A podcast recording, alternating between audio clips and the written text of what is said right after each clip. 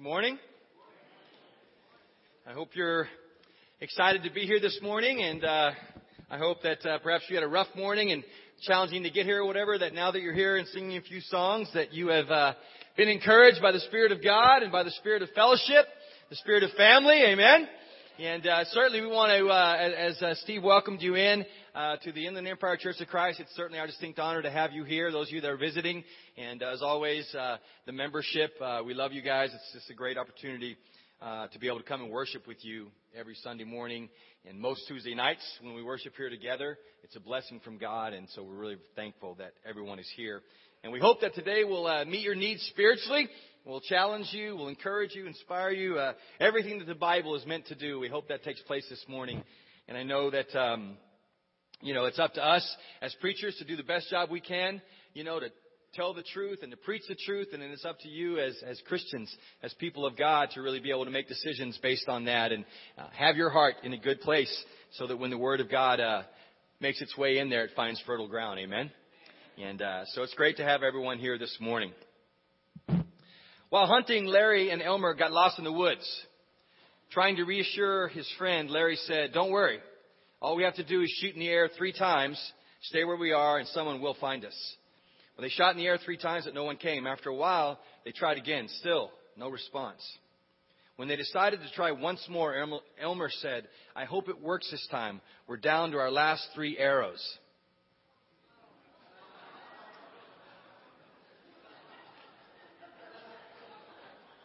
And if you don't get it, you really need to start paying attention already in the service today. Amen? Some of you still waiting for the punchline? I do want you to know that your mother and God loves you. Amen? Um,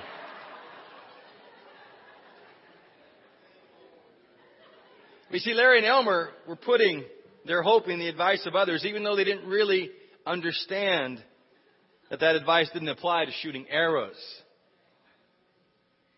See, it's the noise of the gun that people around can hear, and then they can come and find you. Incredibly, most of you aren't even offended that I explained it to you. That's just, it's brilliant.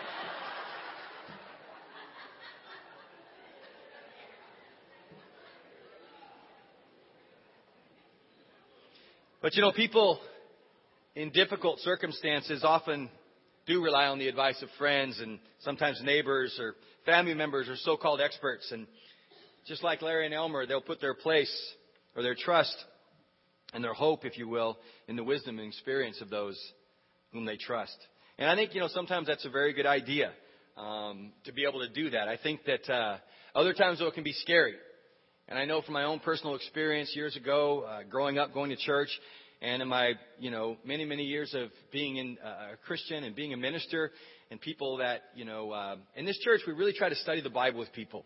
Um, we, we, we feel like studying the Bible is really where the answers lie. We've, we've been around long enough to know that so many different churches have so many different theologies and so many different examples and, and ideas and concepts that if we don't just look at the Bible, then it just becomes your opinion versus my opinion or what, what I feel strongly, emotionally about and what you feel.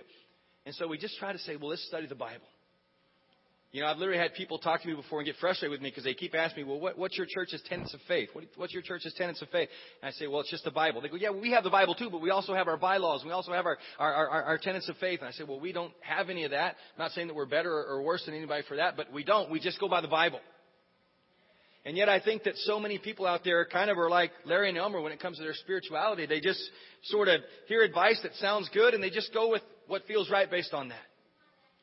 And I know, you know, that I had grown up, you know, even when I was in an orphanage as a, as a small kid, we went to church every Sunday there. I got adopted into a religious family and went to church every Sunday there. So I had read the Bible. I didn't, I can't say that I, yes, I always read my Bible every morning. I got up and read my Bible. I didn't do that.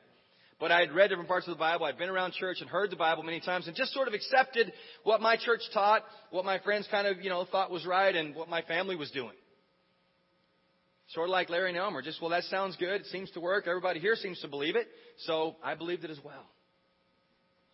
And I think that, you know, we have to be so careful with that because there are so many what we would consider good people, even though Jesus says you know, as, a, as the human part of me, don't even call me good in a sense, because no one's good except for God. But you know what I mean? We, we would consider good people. There's a lot of good people believing a lot of incorrect things, but a lot of good people believing a lot of bad things about how to be saved and about how to get to heaven. And God is very adamant about that. Jesus even goes so far as to say, look, it's a very narrow road and only a few people are going to find it. But you know what? Americans don't believe that. We struggle with it sometimes even in our own fellowship. I struggle with it certainly when it comes to my family. If I lose a family member uh, to death, or it, it, it becomes a bigger struggle than when you're just talking about it in theory. But the Bible doesn't change no matter what happens in my life. Isn't that amazing? It doesn't matter what circumstance I'm in, the Bible does not change. Now, it may speak to me uh, in certain times of my life and certain emotional situations I might be in, in in a different way than it might in some other time, but in itself, it doesn't change. It still says what it says. It reads how it reads. And that's where we have to have a deep conviction about that. And I want you to know that that, that whole part right there, that was free. That's not even part of my sermon.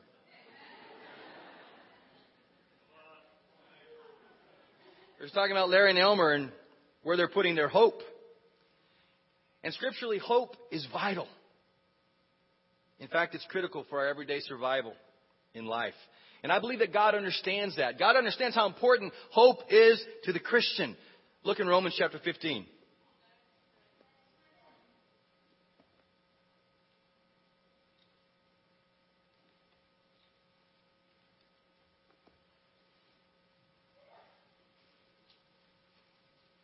Romans chapter 15.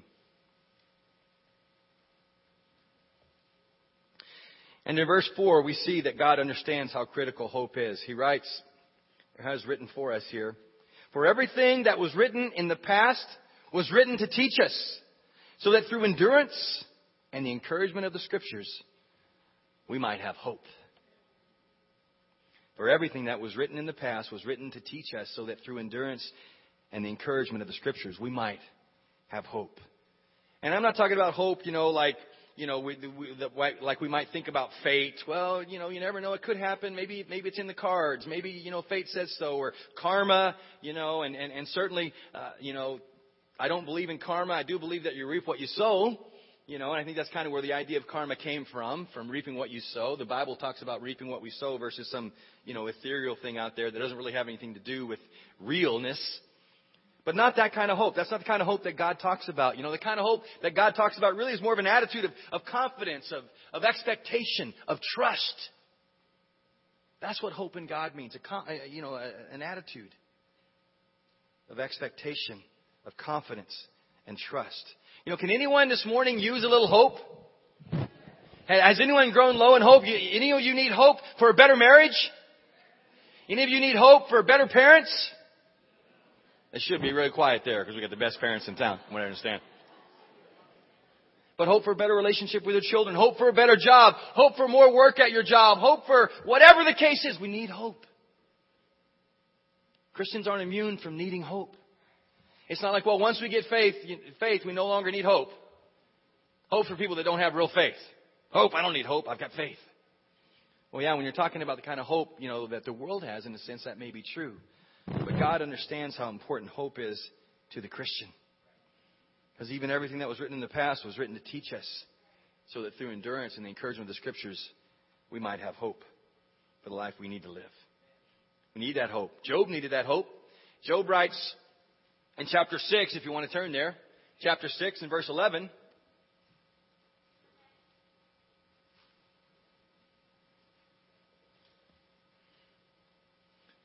Everyone there?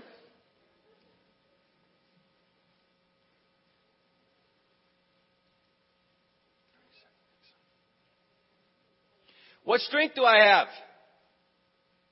That I should still have hope. That I should still hope. What prospects? That I should be patient. Do I have the strength of stone? Is my flesh bronze? Do I have any power to help myself now that success has been driven from me? Job was saying that if only he could have godly hope again, he'd be confident and he would live expecting good things to happen, expecting God to take care of him. You all know, you're all familiar with Proverbs 29 and verse 18, where there is no vision, the people perish. You know, that is to say that without hope, without, without a concept of something's waiting that's better, that, that we're heading in a great direction, that we're looking to do something great for God, and that there'll be a great reward in a sense at the end of that, that people just sort of huddle up and die. It's like any great tragedy where there's a, plane crash or someone stuck in the, stuck in the wilderness. Or it, it, it simply, once they lose hope, they die. As long as they have hope, psychologists will tell you they, they, they have a chance of surviving.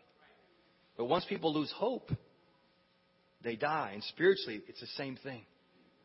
And some of us, we need to renew our hope. And I know, you know, sometimes we really expect, we, we, we don't really want to say it because it just sounds so wrong, but we expect other people to give us hope. If we don't come on a Sunday morning and get more hope, maybe it's not the right church.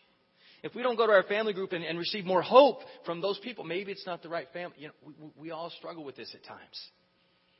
But we have to realize that it's got to come from the Word of God. It's got to come from our relationship with God. And certainly, we all enhance it. You know, it's like, hey, you, you, you need protein to survive. And if you get some vitamins and, and, and, you know, some carbs and whatnot, then that, that's going to be helpful. But the protein and the good carbs, then everything else is supplemental. But it's our relationship with God. It's the Word of God, our prayer time. That's the meat and potatoes. And all the rest of it are great supplements that we need. The Bible says we need each other. Amen?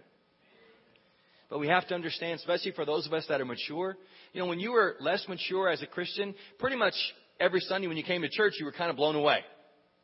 Hopefully you were in, in, in that state. I know as a young Christian, every Sunday I was just like, wow, was, that was phenomenal. That was super mega awesome, is how we used to talk in those days.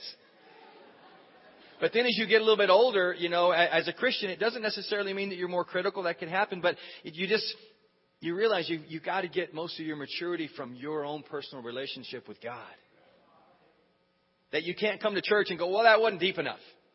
Because you, you, you forget sometimes that so many of the Christians in the audience are young Christians, and it was more than deep enough for them. So many of the people in our audience are not even Christians, and it was more and that's not to say that we shouldn't. I'm not trying to make excuses for you know what you might not deem as deeper lessons.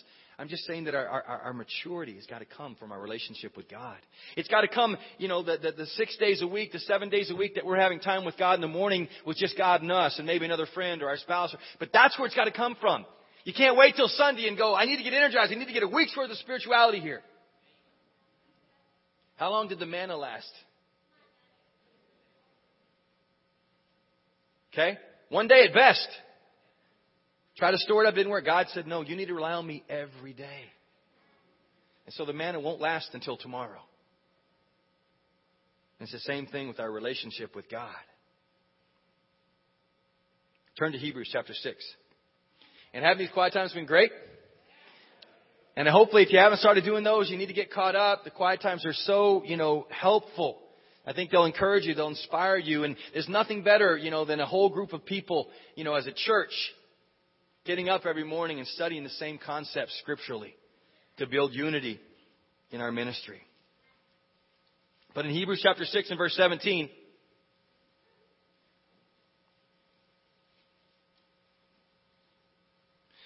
we're told there, because God wanted to make the unchanging nature of his purposes, of his purpose, very clear to the heirs of what was promised. He confirmed it with an oath. God did this so that by two unchangeable things in which it is impossible for God to lie, we who have fled to take hold of the hope offered to us may be greatly encouraged. We have this hope as an anchor for the soul, firm and secure.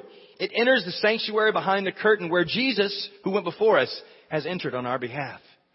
He has become a high priest forever in the order of Melchizedek. Our hope as Christians, you know, ultimately, we know we even sing about it. Our, our, hope is built on nothing less than Jesus' blood and righteousness. Our hope is built on Jesus Christ. It's the anchor for our soul. And the Bible teaches us here so that we may be greatly encouraged. You know it well in 1 Corinthians 13. God says one of the three greatest gifts He gives us is hope. It may not be greater than love, but it is up there with love. The Bible says God is love and hope is right there on that. Wow, you see how important it is to God that we have hope. That we understand hope. Hope is such a valuable gift from God. So we got to figure, out okay, what, through what conduit do we get hope? How is hope built in us? How are we going to have hope? And the title of my lesson today is Hope Full. We want to be full of hope. Amen? But the first point is, how do we get it? Well, according to the verse we read a moment ago, Romans chapter 15 and verse 4, Hope comes through endurance. Hope comes through endurance. You know, we know Scripture that it's God's good pleasure to give us the desires of our heart, or many of the desires of our heart.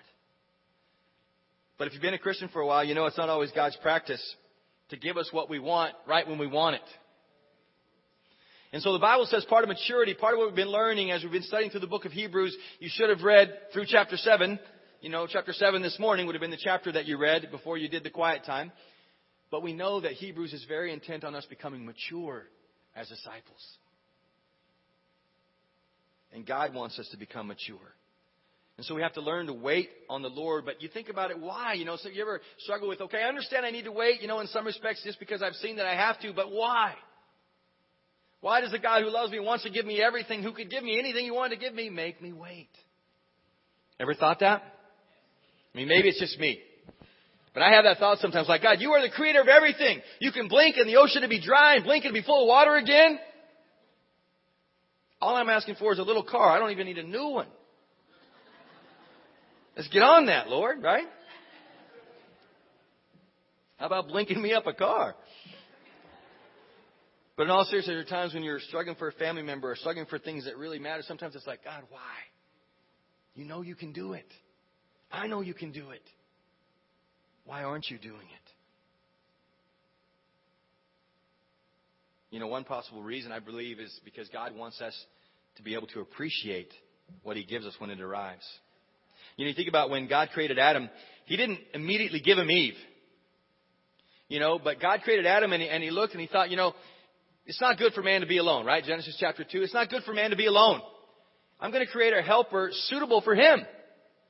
And then he goes right from that to the next thing he says, and Adam, you know, I'm about to parade all these animals in front of you. Go ahead and name them all and uh, give them whatever name you want.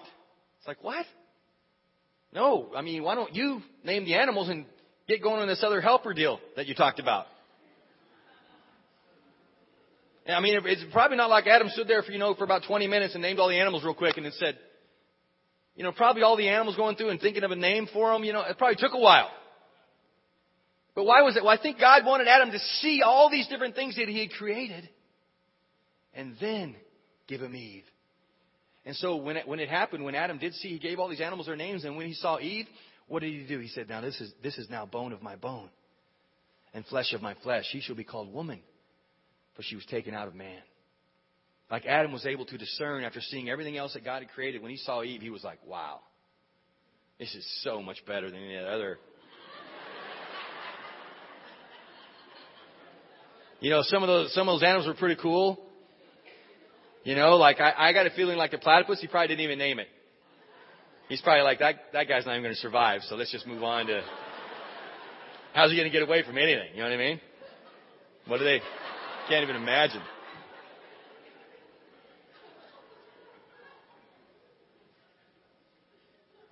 But God delayed in creating Eve so that Adam would fully understand and appreciate the value of what God had given him. And so I believe sometimes God delays it because He wants us to be able to appreciate it when it happens. And any of you that have ever had things, you got them quickly and then you lost them and then eventually got them back, which time did you appreciate it more? Correct? I mean, it's a no-brainer, isn't it? It's, it's, it's a, some of the young people are going, what? I've never got anything yet, but what do you think? You know, so you'll find out. But maybe another reason would be because of our needs for purity and strengthening. Look over in Romans chapter 5. Romans 5.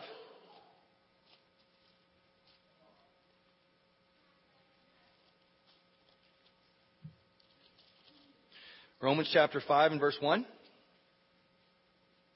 Therefore, since we have been justified through faith, we have peace with God through our Lord Jesus Christ, through whom we have gained access by faith into this grace in which we now stand. And we rejoice in the hope of the glory of God. Not only so, but we also rejoice in our sufferings. Because we know, we know, we don't surmise, we, we, we don't guesstimate, estimate. We know that suffering produces perseverance. Perseverance, character, and character, hope. And hope doesn't disappoint us. Because God has poured out His love into our hearts by the Holy Spirit whom He has given us. You know, God's delays serve to prepare us to handle responsibilities of the gifts that He gives us, of the blessings that we receive from God. And you know it's true. If you've ever, if you ever grew up with anyone that was spoiled, like I had friends that were a little more spoiled, their families had some more money, and they would get stuff. That stuff wouldn't last at all. I, I, I had one of my friends whose parents bought him a couple cars, and he crashed them both, you know, relatively quickly within getting them. And then they said, "Fine, you got to get your own next time." That car lasted, you know, the rest of high school and the first few years after high school. And he went through two, you know, a brand new Camaro and a brand new truck. Before that, because it didn't cost him anything. It just showed up. It was just there, and he didn't really appreciate it. Be the first to tell you that. You know, it's even like when you, you first start letting your child get to driver's license, you first start letting them drive. It takes them a while. You know, they'll just drive, have no concept, just drive and drive, burn up gas, leave all their trash in the car, you know, because mom always cleans up everything. When our house, dad, but mom does her share. Appreciate.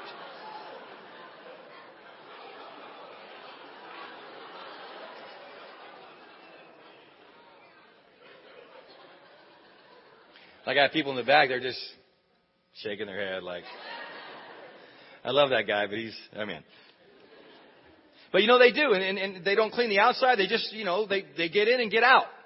They get in the car, drive where they're going, get out, do their thing, come home, do that, you know, and they, but when you, they finally start to take care of it a little bit, then you, you know, later on, you, and they start understanding how much gas costs, then you go, okay, maybe they're getting closer now to having their own car. But you understand there's no, why give a car of any value at all? Because it's going to be trashed in a heartbeat. And you know, it's so funny because, you know, I don't know what people think, but my guess is that some teenagers could be thinking, not me. No, I already learned, uh, you know, I'm ready.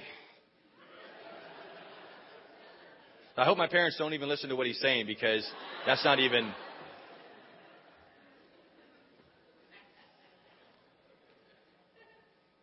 But you know the difference, and so I think God's delays sometimes they, they, they allow us to be prepared for when the blessings come, so that we'll handle them responsibly in a Christian way, maturely, so that we'll be able to then turn those, those blessings into blessings for other people. And I believe that's another reason why God delays. You know, secondly, how else do we have hope? Well, according again to Romans 15 verse 4, it tells us that hope comes through what? The encouragement of Scripture. It comes through the encouragement of Scripture. So we know the hope comes through endurance, and hope comes through the encouragement of the Scriptures. Mike, can you put up Psalm 119 up there? Just to, I'm going to read a few verses. I don't want you to. You can turn there if you'd like and try to keep up, but I'm just going to read the verses here. Um, I've got several verses here, but I thought they'd all be okay. Psalm 119 and verse 43. Do not snatch the word of truth from my mouth, for I put my hope in your laws. Verse 74. May those who fear you rejoice when they see me, for I put my hope in your word. 80, verse 81. My soul faints with longing for your salvation, but I put my hope in your word. Verse 114, you are my refuge and my shield. I have put my hope in your word. Verse 147, I rise before dawn and cry for help. I have put my hope in your word. So not only according to the Bible can we put our hope in God's word, but we can obtain hope from his word. And you know, I, I know that we say it often. We talk about reading our Bibles and I know that we hear this, but I wonder how many of us are really reading our Bibles every day? And why, why don't we? Well, because we don't see the power. We don't realize that's where hope comes from. Satan is fighting against you doing this. Satan understands that the better you know your Bible, the more you can defeat him. Right? We talked about it with the, with, with the, the, the campus group the other night at the house that Jesus, how did he fight Satan? By saying it is written. By quoting scripture. Scripture after every time Satan tried to tempt him with something that was magnificent, Jesus said, dude, it's written. How can I do that? It's written, it's written. And Satan had no choice at the end of it. He goes, this guy's just going to keep bombarding me with the word, and it's like a sword in my soul and my spirit, so I'm going to bail and come back maybe when he's tireder. I'll come back and wait for a more opportune time. Maybe I can get this guy. Maybe someday he'll end up on a cross and be beaten, wiped out, and maybe I'll get him to sin against God then. Because Jesus had all his hope in the Word of God, and he got all his hope and his strength and his encouragement from the Word of God. And We've provided some quiet times with you. I mean, it's, it's, it's like, you know, ready made, just like we like it in our day and age, right? Soup in a can, microwave it or whatever. It's right there. And it's, they're great quiet times. So please, if you haven't gotten those or whatever, talk to your family or leader. Make sure you get those and get on that. It's, you know, it's something. And, and, and for people that haven't been reading your Bibles very much, you're going to be really encouraged. If you just make a decision, I'm going to read my Bible every day, no matter what, for the next two weeks, no matter what. And then you decide at that point you're going to do it again and again. Because you got to start somewhere. But we need to be in the Word of God. You know, there's a story from uh, this little magazine called Guidepost. Some of you may have heard of it, but it reads, It was a beautiful spring day, and a sense of peace stayed with me as I left the cathedral on Easter morning. Easter Monday morning, yes. I paused for a moment at the top of the steps leading to the avenue, now crowded with people rushing to their jobs. Sitting in her usual place inside a small archway was the old flower lady. At her feet, corsages and boutonnieres were parading on top of a spread open newspaper. The lady was smiling, her wrinkled face, her wrinkled old face alive with some inner joy. I started down the stairs, then on impulse turned back and picked out a flower. As I put it in my lapel, I said, You look happy this morning. Why not? She said, Everything is good. She was dressed so shabbily and seemed so very old that her reply startled me. You've been sitting here for many years now, haven't you? And always smiling. You wear your troubles so well. Well, you can't reach my age and not have troubles, she replied. Only it's like Jesus and Good Friday. She paused for a moment. Yes, I prompted. Well, when Jesus was crucified on Good Friday, that was the worst day ever for the whole world. And when I get troubles, I remember that. And then I think of what happened only three days later Easter and our Lord arising. So when I get troubles, I've learned to wait three days. Somehow everything gets all right again. And she smiled goodbye. Her words still follow me wherever and whenever I think I have troubles. Give God a chance to help. Wait three days. You know, the Word of God fills us with hope because it gives us so many examples of the faithfulness of God and the way in which God always works in our lives and will work in our lives. You know, there's a principle that's repeated, you know, basically pretty much throughout the scriptures. And uh, it's, it's, a, it's a three stage process. And one, you know, the first stage is where God gives man a great vision for his life. And then two, somehow that, somehow that vision gets dashed or even destroyed in some respects. And then three, somehow it gets fulfilled anyway. And you think about Abraham, and Lenny mentioned Abraham. But consider the promise, you know, Abraham received when, that he and his wife would have a son. When he first received that promise, he was so excited. He believed it wholeheartedly. And then years went by, and it wasn't until they were in a field in the plains of Mamre in Genesis 18 when God appeared. And he said, hey, now you're gonna have, now you're gonna, you're gonna have that baby. And, but they were like, well, we're old, and Sarah's well past the years of childbirth, childbearing. You know, the Bible says 99 years old. And yet, within a year, they had their son. Isaac, the son of promise, was born.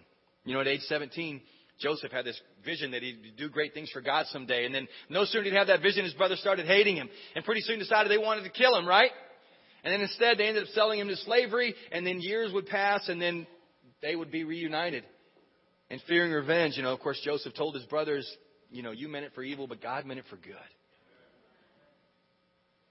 But you think about the process. Great things are going to happen, and then man sold into slavery and goes through all these different, you know.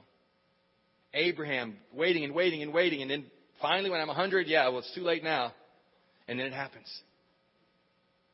And I know some of us sometimes we feel like, you know, it's over for me. My best years are behind me, or my glory years are behind me. But you know, as long as heaven is ahead of you, your best is yet to come. That's for sure. And most of us, you know, aren't that old. We've got some good years. We've got some mileage left, right? Still a little tread on the tires. And God doesn't need much, right? But we have to have hope, but we have to have biblical hope, not some pie in the sky kind of thing. You think about David.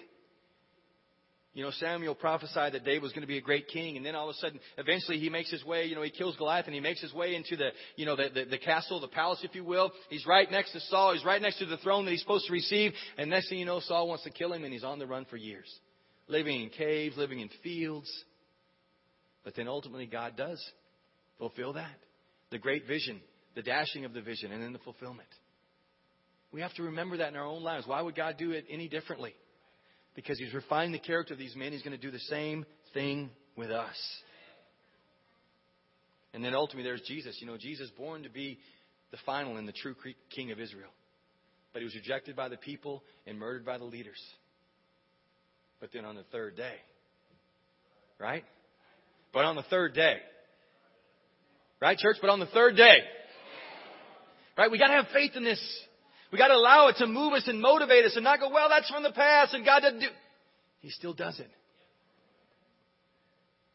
The old flower lady. I just wait three days.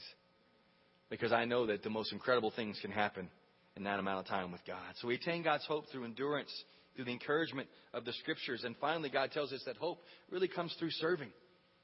In Romans chapter 15, verses 1 and 2,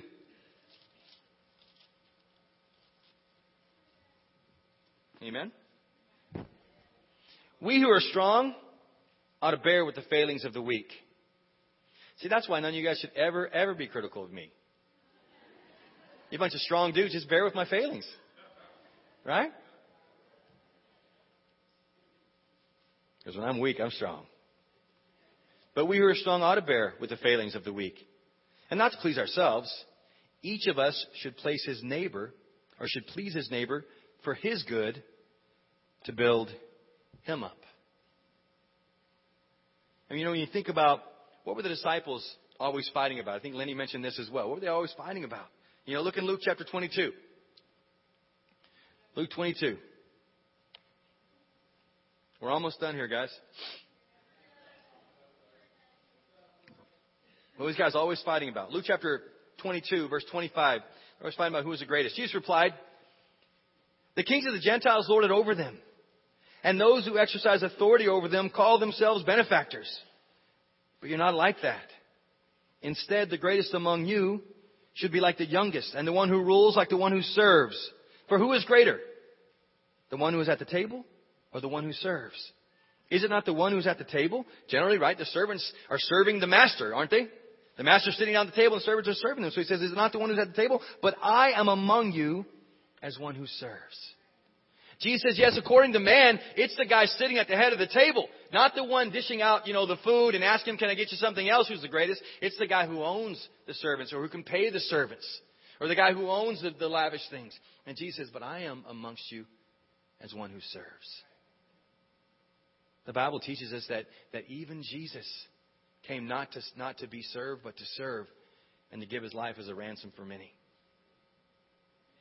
And when you read your New Testament, who does the Holy Spirit convict you that you're supposed to try and emulate and be like? Who? Yeah, some of you I think you guys are going to say Jesus. Yeah, good answer. But he came to serve, not to be served, and to give his life as a ransom for many.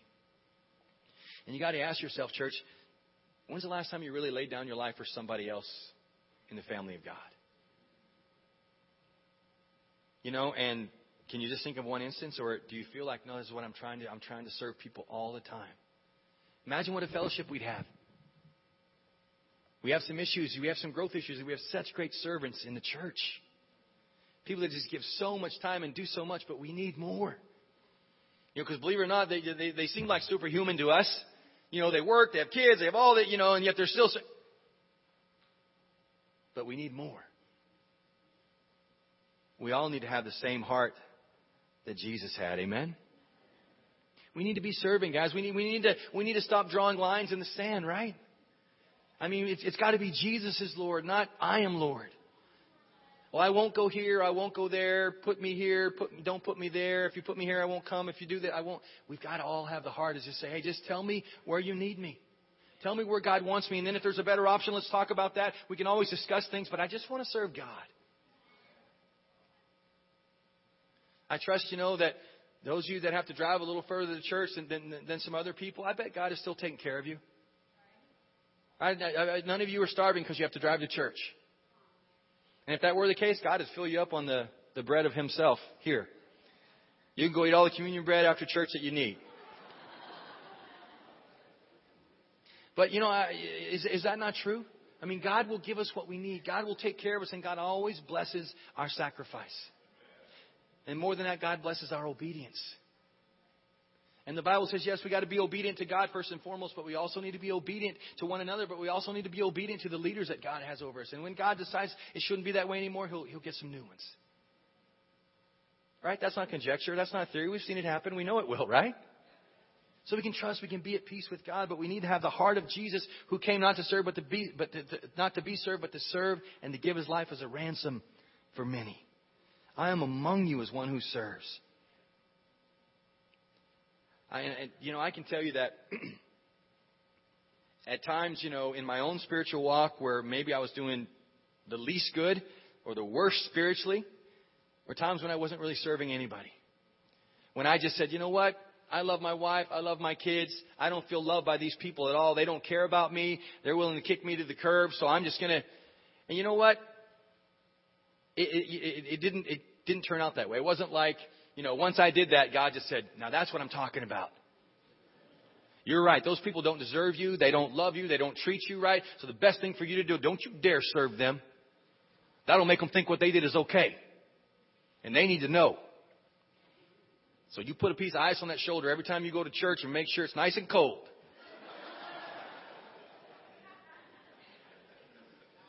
yes, Lord. Yes, Lord. Lead me, right? That wasn't what was happening. And I see other people that I love dearly who've been hurt, you know, whether they used to be in the ministry or whether, you know, they were in the, the, the, the laity, the, the, the membership of the church. And they, and then so they sort of pulled away and they, they maybe still come, but they don't do anything. They don't lead anything. They, they come sporadically or maybe they come most of the time, but they're in and out. They're kind of standoffish and they don't, and they're miserable. And then you know what happens? They go, you know what? I don't, I'm just not sure this is the right church for me. And I get that because Satan definitely wants us out of here. He wants to destroy us. And so when you see that in other people, you gotta, you gotta help them somehow figure out a way to serve. We had that little time where we didn't do anything, and then we said we got to do something. You know, even though we weren't in the ministry for a minute there, we got to do something. So we're gonna, we're, we're not doing well here. We've got to get it. So we started leading the preteen ministry. Saved our soul. You know, and even people just going, I really appreciate what you're doing. My kid loves coming to church. That fed us, right? That helped, that encouraged us. Like, okay, this does matter, and we got to serve God no matter what. It's a great vision. Sometimes it gets dashed, but then God fulfills it again. It's just what He does. If you're in the dashing part right now, just know that God's going to get you out of it. Just know because it's biblical. Not because you're having some, you know, fate hope, but because you're having a biblical, godly hope. Servanthood is God's way of making us great. It's the only way to keep us happy and fulfilled. I'll close out with this uh, illustration and one more verse, and we'll be done. In the town of Port Hope, Canada, there's a monument erected. Not for the leading citizen who just died, but for a poor, unselfish working man who gave most of his life and energy to help those who could never repay him. Joseph Scriven was born in Dublin in 1820. In his youth, he had the prospect of a great citizen with high ideals and great aspirations. He was engaged to a beautiful young woman who he had promised, who had promised to share his dream, but on the eve of their wedding, her body was pulled from a pond into which he had accidentally fallen and drowned. Young Scriven never overcame the shock. Although a college graduate and ready to embark on a brilliant career, he began to wander and try to forget his sorrow. His wanderings took him all the way to Canada, where he spent the last 41 years of his 60 years. He became a very devout Christian. His beliefs led him to do servile labor for poor widows and sick people. He often served for low or no wages. It was not known that Mr. Scriven had any specific poetic gifts until a short time before his death.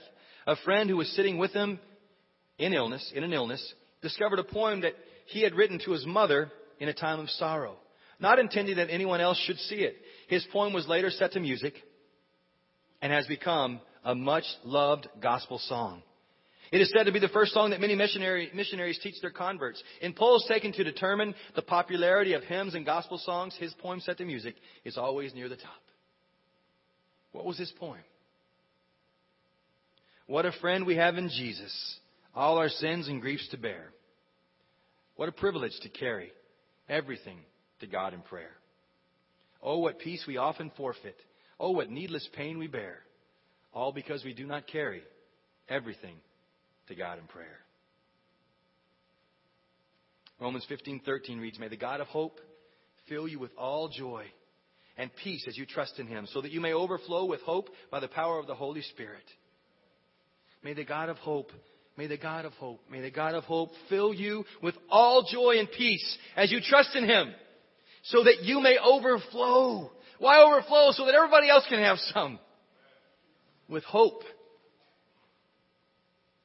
You may overflow with hope by the power of the Holy Spirit. You know the key to having hope? If you sit here today and you don't have a saving relationship with God through Jesus, you really have no hope. So we're going to sing What a Friend We Have in Jesus right now. And as we do that, I want you, if, if, you remember and you need to repent of something or you need to start serving again, I want you to make a decision even as we sing, remembering what a friend we have in Jesus. And if you're not a Christian, if you're someone that has come close to God at one point in time or became a Christian and wandered away and you need to get restored, just decide right now you're going to go and just hold out your hands and say, hey, just tell me what to do. I'll do anything to get back with God again. And if you're studying the Bible, decide that nothing's going to stop you. You have no hope without this. Make a decision. Ask the person that's sitting next to you, the person you came out to church with, to study the Bible with you. Set up a study today. Don't say, yeah, yeah, that's a good idea. Let's set up a study later. Do it today. Church, we got to stop coming here with just our family. God never intended for you and me to come to church every Sunday. As long as you get your wife here you get your kids here, that's all you need. No, God said bring everybody. This is a banquet. Go out and invite everybody. We've got hospitality this week coming up. Mike's going to talk a little bit about that. Last Tuesday night, Steve talked about it. I went home and I was on the phone with actually Angela. My neighbors were outside. I went across the street at, you know, 945. Hey, want to come to dinner next Monday? They're coming to dinner tomorrow night. So we need to ask people. But we've got to do this. You know, we need the hope. So we're going to sing What a Friend We Have in Jesus now. And I want us to make some decisions even, even as we sing that. And then will come and close us out after that.